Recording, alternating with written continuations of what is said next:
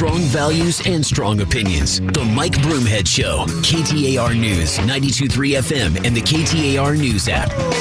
Hey, thank you so much. Recently, the uh, County Board of Supervisors named our interim sheriff. His name is Russ Skinner. He joins us right now. Sheriff, welcome to the show. It's good to talk with you. Well, good morning, Mr. Broomhead. Thank you for having me, and uh, certainly appreciate you taking me taking the time. Listen, I, it's important. I think it's important for everybody to hear from you. You know, you are the chief law enforcement officer in, the county, um, and I know it's on an interim basis, and you're running for the office, which we'll get to. But I want to talk about the office itself. Are there changes you are going to make in this interim position, or is it maintaining what's happening at the sheriff's office while you're there? Well, I'll say it's neither. Actually, you know, we continue to evaluate and provide progressive law enforcement services. Uh, can't sit here and just uh, you know keep it uh, uh, keep it on cruise control by any means. Um, our we have a very dynamic uh, valley uh, that we serve and our community members, so we have to make sure we're on the pulse of that and make sure that we're monitoring that and appropriately applying law enforcement services or, or, custody services for the community members out there. Um, I'm looking forward to continuing to you know just be progressive with that and answer the call to duty here. I don't think people, um, a lot of people really understand that the sheriff's office is kind of a, a, lot like DPS in the sense that your deputies patrol some of the most densely urban areas, but you also patrol very uh, rural areas as well. That diversity is that is that a good thing for the agency or is it a challenge to the agency? No, I think it's a good thing. Obviously, the, the valley has grown quite a bit. Even our um, rural areas have now um, certainly seen a, a, spike in population increase and infrastructure. So we are more of a modern, uh, well, I'll say uh, more of a urban uh, sheriff's office than we were years ago when I started. But there are some remote areas. We also do contract law enforcement services for some of the smaller towns and cities um, that incorporate, and uh, it's actually a better uh, cost for them to hire that out or contract with an agency. So we have several of those as well. One of the conversations we've had quite often is about the potential for DOJ oversight in the city of Phoenix with the investigation that's going on. And we understand that the county is under, you know, a monitor right now and has been long before you were the sheriff uh, or named the sheriff. Uh, how are you dealing with that? And can you give us an update on where the sheriff's department is with oversight? Yes, absolutely. Um, actually, I uh, was uh, transferred into a, the court implementation division for the sheriff's office back when the order was issued on the office, and that was in October of 2013. So, from the ground up, I've been involved in the process uh, involving the agency, and uh, you know we continue our efforts forward with it. Uh, ours is much different than a consent decree. I think a lot of times those two kind of get hand in hand. It's similar, but this is actually a federal judge's order on the agency that mandates reforms and uh, also monitors that compliance of it. Um, we're on track as far as um, you know, there's phase one and phase two compliance typically with these orders. Phase one compliance is really doing the policy, writing the policy procedure, delivering the training, and then phase two is you know what's actually happening in the field. Is this being complied with by employees? And you know, really pleased to say in the phase one portion, obviously we're very much you know 10 years into this, um, we're 100% compliant with with both of the first two orders. We do have a third order, and we're in the, the low 90s on what they evaluate each time of our deputies, our staff members, our detention officers in complying with those policies or you know documenting that stuff. We know law enforcement around the country faces, and many, not everywhere, but in many places, staffing issues, and short staffing is an issue. You just talked about the massive growth in Maricopa County. Is it difficult to maintain patrol staffing and the job the sheriff's office has to do while you have so much of your so much of the resources in the sheriff's department dealing with these issues of compliance? Well, I think you know again, all law enforcement agencies are facing the challenges of staffing, and uh, you know we try to strategically balance that with um, the mandates, and you know a lot of it is the administrative duties. So, um, are mainly at the supervisory levels, they're having to just balance the the load to make sure that we're meeting the requirements, and uh, you know, like anything, it's just there there are tasks that have to be done and we have to make sure time management is being utilized well. Where we have to make sure that you know our structured schedules and shifts uh, out there, especially in the patrol facilities and the detention facilities, that there's a, a sufficient coverage to um, respond to the community needs. Maricopa County Sheriff Russ Skinner is joining us. Um, let's talk about the jails for a moment. Uh, uh, the former Sheriff Penzone implemented machines to scan for drugs being introduced into the facilities, including employees in a different place on the facility, but they're also being monitored. How is that going? Are you seeing a reduction in the amount of uh, drugs that are being introduced into the facilities? Yeah, and you know, I'll even categorize it as contraband. We want to make sure that contraband isn't coming into the, the jail systems for employee safety and for inmate safety. I will say that uh, we've also rolled out other measures. We have a canine unit now assigned to the intake facilities and actually works uh, with some of the other um, jails that we have, and uh, they both have shown very, very positive results. I won't say it's eradicated it, but it has mitigated it. And, uh, you know, it, it isn't a popular thing, especially when we're talking employees.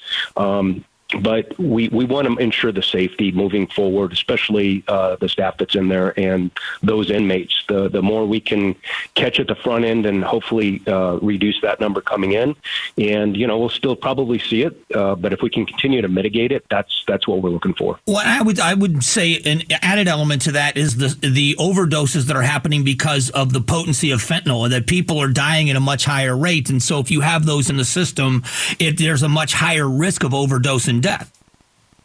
Yeah, absolutely. That's what we're seeing is, you know, out on the street, uh, a lot of these uh, people that unfortunately wind up in custody, um, they wind up uh, addicted to fentanyl and they're taking stronger and stronger or more doses of it. So the levels that they're coming in with, um, you know, to bring them back down is really tough. It's tough on the body. And, uh, you know, talking to CHS, or our partner there, Correctional Health Services, the doctor even says, hey, we've seen nothing like this. It really impacts the body. And a lot of these people are, are you know, putting them in their body cavities and coming into the facility because they're so addicted to it and you know we've seen some examples where you know the the container that they had it in uh, ripped, tore, broke, and actually that absorbs into the system. So there, it's a complex uh, situation, but we, we we try to stay above it and uh, hit it head on. Um, obviously, this is an election year, and uh, th- there are a few offices that I, I, believe are nonpartisan. When you get the attorney general's office, it's a nonpartisan job once you're in it. Same with being in the sheriff's office; it's a nonpartisan job, but yet the elections are partisan. Is that something that's troubling to you? Because the job doesn't seem to be. Yeah, I mean, what's troubling to me is, uh, again, I'm, I'm not a political person. The people that around me know that never had uh, any accolades or, or wasn't even the cards to be a candidate or get into politics. And I find myself in this opportunity. And, and the hard part is a lot of people keep focusing on, you know, the, you know, party uh, affiliation and what have you. I'm here to tell you I'm not one that, uh, you know, R, D, it does not matter to me. I'm here to deliver the services to the community. And hopefully people are looking at who's best to run this agency, who has experience, who has qualities that can make fair decisions and show um, the leadership, as opposed to why is everybody focusing on you know political party affiliation?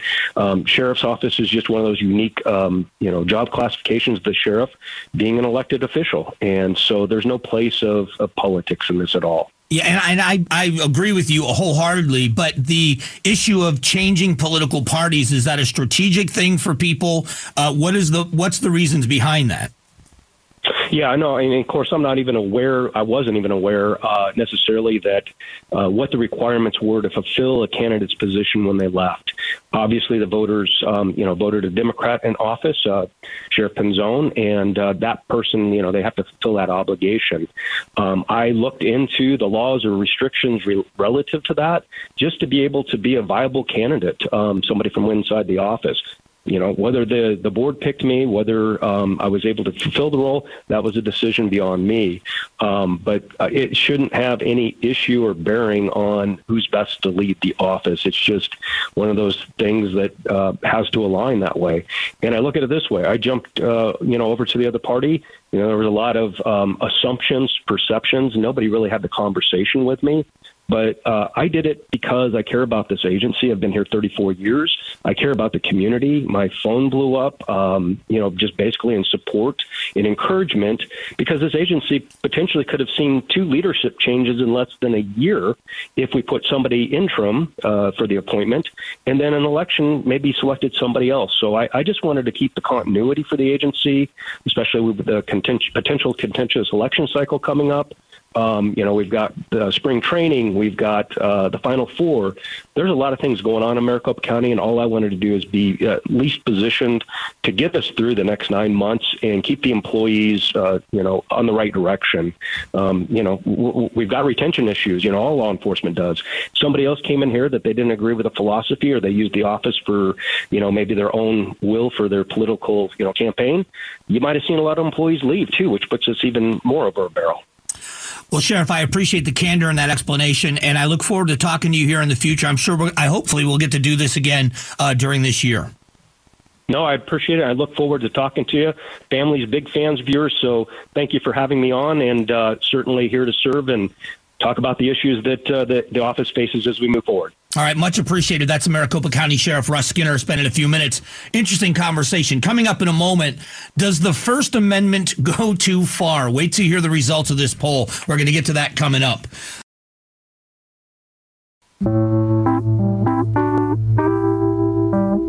Strong values and strong opinions. The Mike Broomhead Show, KTAR News, 92.3 FM, and the KTAR News app.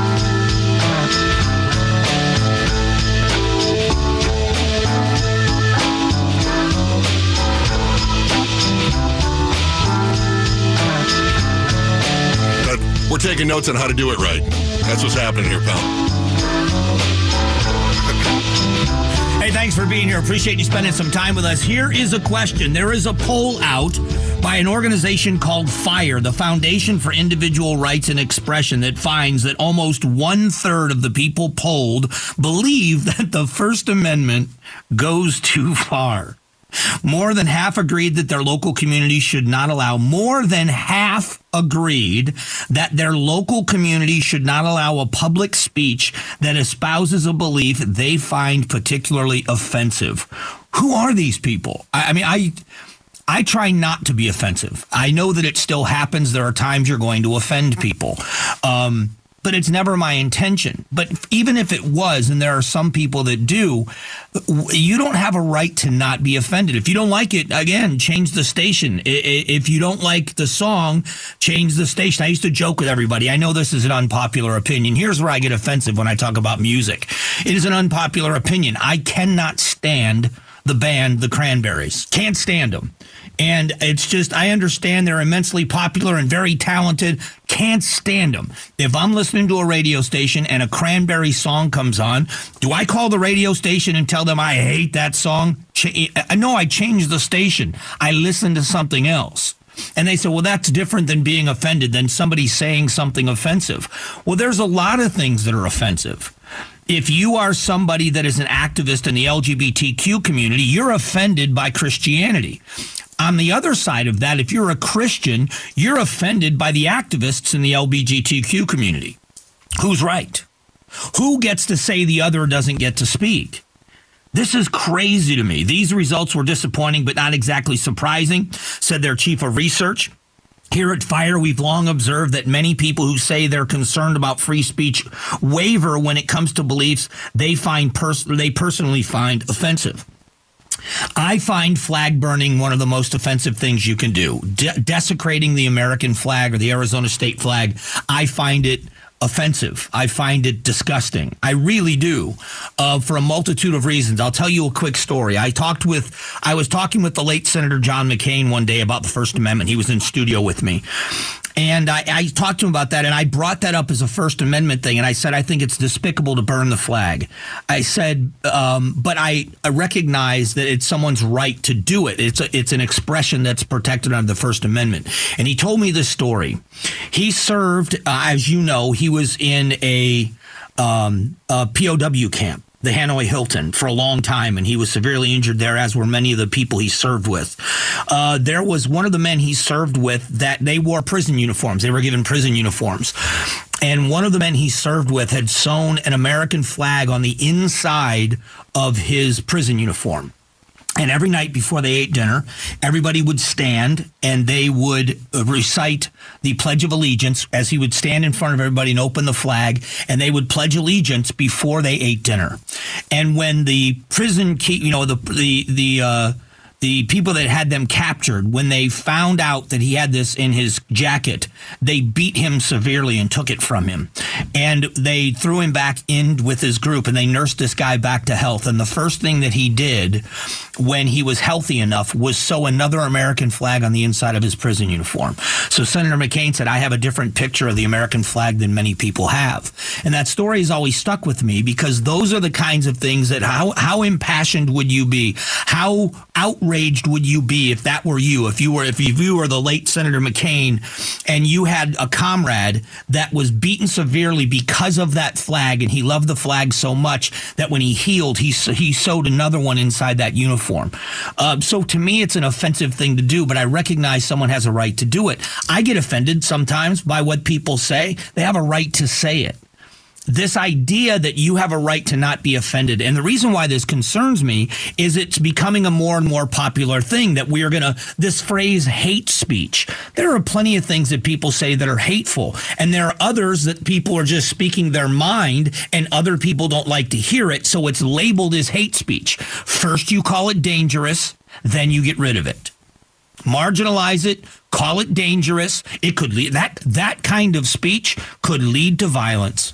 When you say something like that, you might cause somebody else to do something violent. Therefore, you can't say that anymore. That is absolutely a contradiction to what the U.S. Constitution, what the First Amendment is supposed to be. I just look at this study and I'm going to talk more about it later. It is, it really surprised me.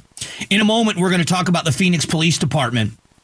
PLEA, the Phoenix Law Enforcement Association poll, talks about the possible DOJ oversight and the investigation. I'll give you results next.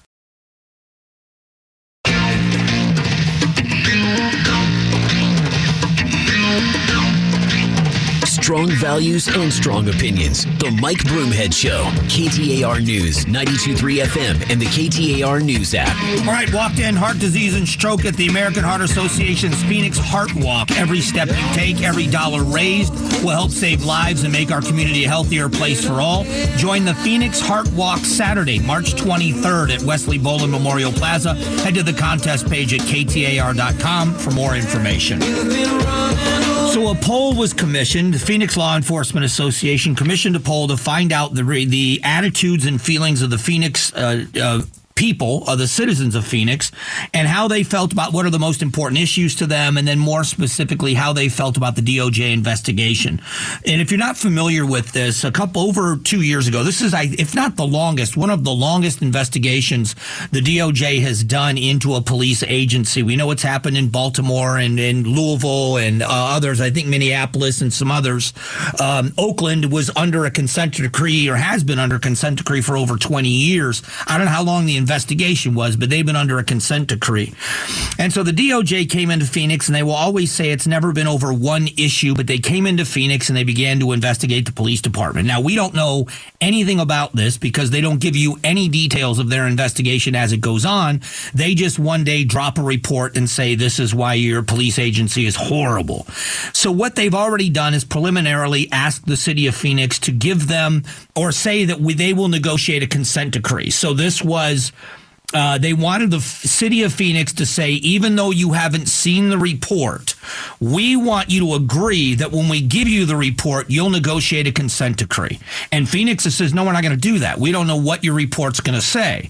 And they said, can we see it early? And they said, nope, no one gets to see it early unless, of course, you agree to a consent decree. Now, a consent decree is just what it sounds like. The city of Phoenix gives consent to hire a private monitor, which Phoenicians will pay for and that monitor comes in and overtakes parts of the if not all parts of the of the agency which means the police chief and his command staff the police chief the interim police chief is Michael Sullivan who is an expert considered an expert nationally on these consent decrees because he worked in Louisville and navigated that system. He worked in Baltimore. He navigated that consent decree in that city. So he was considered an expert which is why the agency hired him when Chief Jeri Williams decided she was going to retire.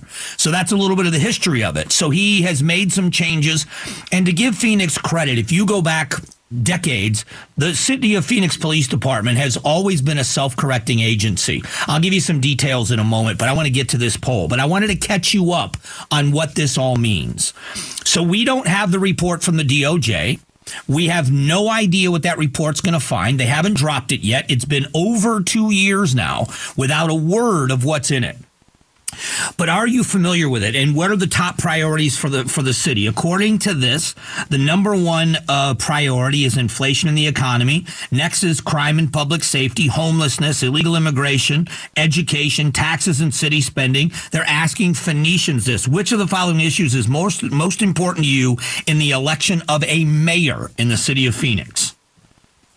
So that's an interesting, you know, distinction for each of the following uh, have you heard of the organization have you uh, or whether you have a favorable unfavorable opinion of them the phoenix police department police officers generally and most people 67 are very are favorable uh, 27.9 are very favorable. So you're looking at a huge percentage of the people in, in Phoenix that see them as a favorable agency. Do you think city uh, has uh, the, has increased in the city? Crime has increased, I should say, in the city people were aware. Uh, over 55% say they were aware.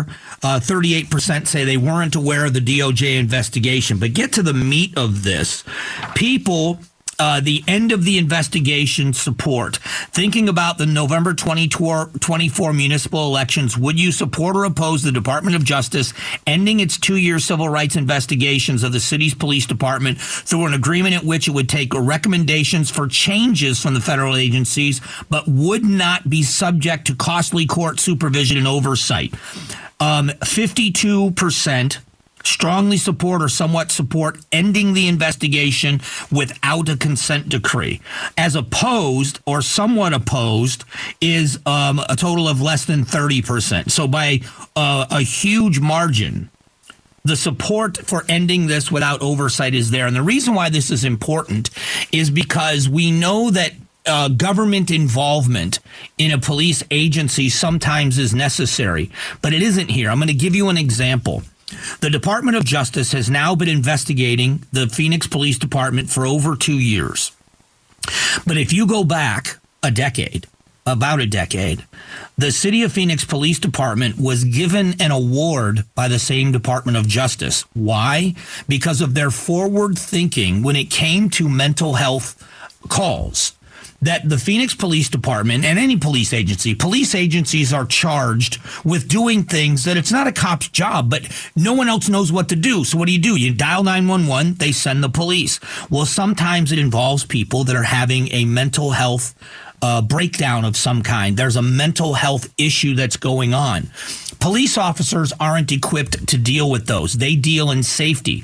So many of those cases ended violently when a person that's having a mental health break acts violently, hurts themselves, tries to hurt a police officer, tries to hurt an innocent person. And many of those situations were ending badly because violence was being used. Lethal force was being used at times by the police. So the City of Phoenix Police Department came up with a program where they trained not just one, but now they have multiple squads of officers that are specially trained to deal with mental health calls. They were given an award by the Department of Justice for it.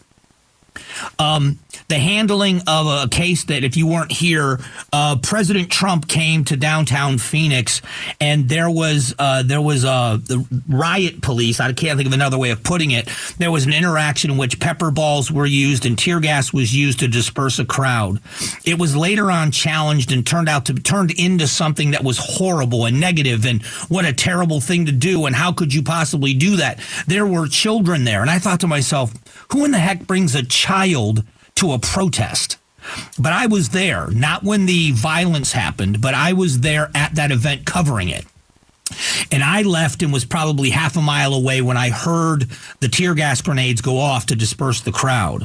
Um, and at first, the then mayor, Greg Stanton, was very complimentary of the Phoenix Police Department and how they handled it. And then weeks later, after political pressure, they were going to do an investigation and all these other things came of this. I want you to know that the, um, and I don't know if they still do it, but they used to use it. The State Department used the video of how Phoenix so tactically and so um, accurately kept the crowds apart and handled crowd control. That that video was used in training state department employees that were going overseas to guard embassies and on how to deal with crowd control that's the Phoenix Police Department. And so they've continued that on now. The use of force policy changes that are coming in the city of Phoenix, and all of these things are happening. And the, they have had a lot more listening sessions with the public. This has been going on, going back two or three or four police chiefs in the city of Phoenix. The point is, the Phoenicians understand that no one is perfect. They don't have an expectation of perfection, but they do have an expectation of a high standard. And the City of Phoenix Police Department definitely has that. And Phoenicians are saying that. So I love this poll because it tells our city council members, who, by the way, I want to give them a great amount of credit when it comes to this issue, from the city manager to the city attorney to the city council, and not everyone in the council, but as a body, have been very supportive on the police on this and saying to the Department of Justice, we are not giving over power of our police department. And they should be given credit for that. And this study backs up that the public supports it. Coming up in a moment, uh, we are going to talk about the election and how it's going, and a new poll that talks about the legal troubles of the former president and how it might impl- or how it might impact his run for president. We'll get to that in just a moment.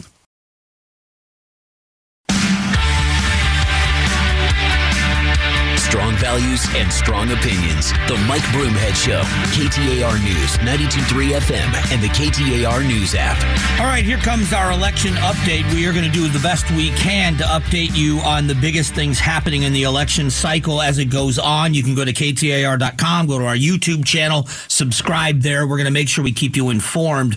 Uh, Mike Noble, Noble Predictive Insights, uh, did a poll, and this is interesting. Uh, surveyed a thousand, a little over a thousand, a thousand and two registered voters in Arizona, which is interesting that it is almost exactly split in thirds on the people's belief when it comes to Donald Trump and the legal challenges. 30% believe he's innocent on of criminal charges and the charges are politically motivated. 34% say the courts will determine whether he's guilty and 35% believe he's guilty and should be prosecuted. So that is a very with a plus or minus of 3% within the margin of error people believe this. Now the reason why this is a, a big issue um, and not surprising, Democrats in huge numbers, 65% believe he's guilty. 34% of independents believe he's guilty, and only 11% of Republicans. Now, what's interesting is the largest margin with independent voters says that it should be determined by the courts, that they'll make their decision based on the court's decision with my belief that it's independent voters that are going to decide this election like they always do. If Donald Trump is found guilty on some of these charges, how will that affect an independent's willingness to vote for him? And how much will their belief in the current president's ability to do four more years as president influence that? Um, I, I, just think it's it's an interesting interesting thing. Both Trump and Biden won Michigan, but both of them they say there were some warning signs and and that the voters in Michigan weren't necessarily um, thrilled with either one of them, although they won fairly handily. It is by most people's accounts that Donald Trump has got this sewn up, and so does Joe Biden. So when do we get on to the general election? Uh, Super Tuesday is right around the corner. You know, Arizona's got its presidential preference election next month, and by the time we, and I say next month, it's just a couple of days away that we're already into March. But um, will the will it even matter?